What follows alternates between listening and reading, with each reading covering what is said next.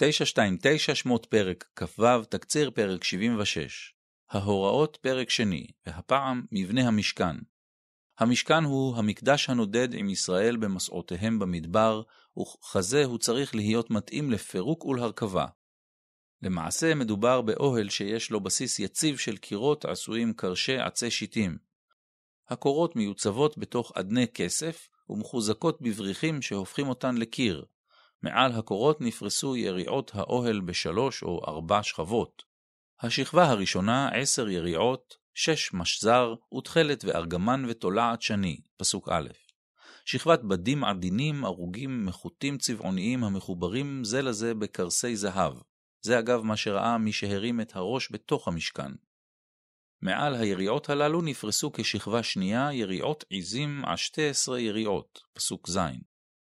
יריעות עשויות צמר שחוברו זו לזו בקרסי נחושת. מעל אלו, שכבה שלישית, ואולי אפילו רביעית, עשויה מאורות בעלי חיים.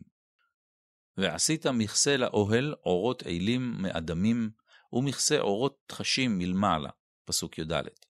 קצת מושג על הגודל, מחושב על פי הנתונים שבפסוקים ט"ו עד כ"ה. גובה כל קרש עשר אמות, חמישה מטרים בערך.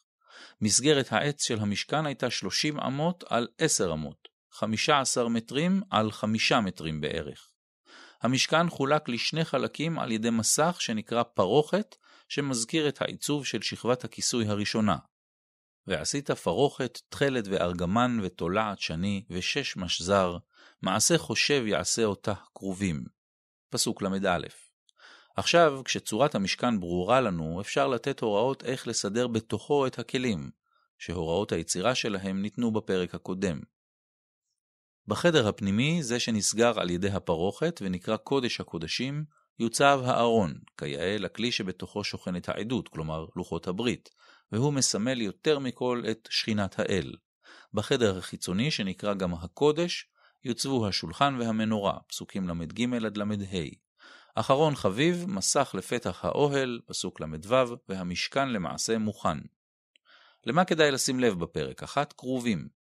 חיות הקודש מופיעות שנית. הפעם כעיטור אומנותי, מה שנקרא מעשה חושב, בתוך היריעות הערוגות של כיסוי המשכן, פסוק א', וגם בפרוכת, פסוק ל"א. למה כדאי לשים לב בפרק 2? חיבור חברי, כך מתואר חיבור היריעות זו אל זו, חוברות אישה אל אחותה, פסוק ג'.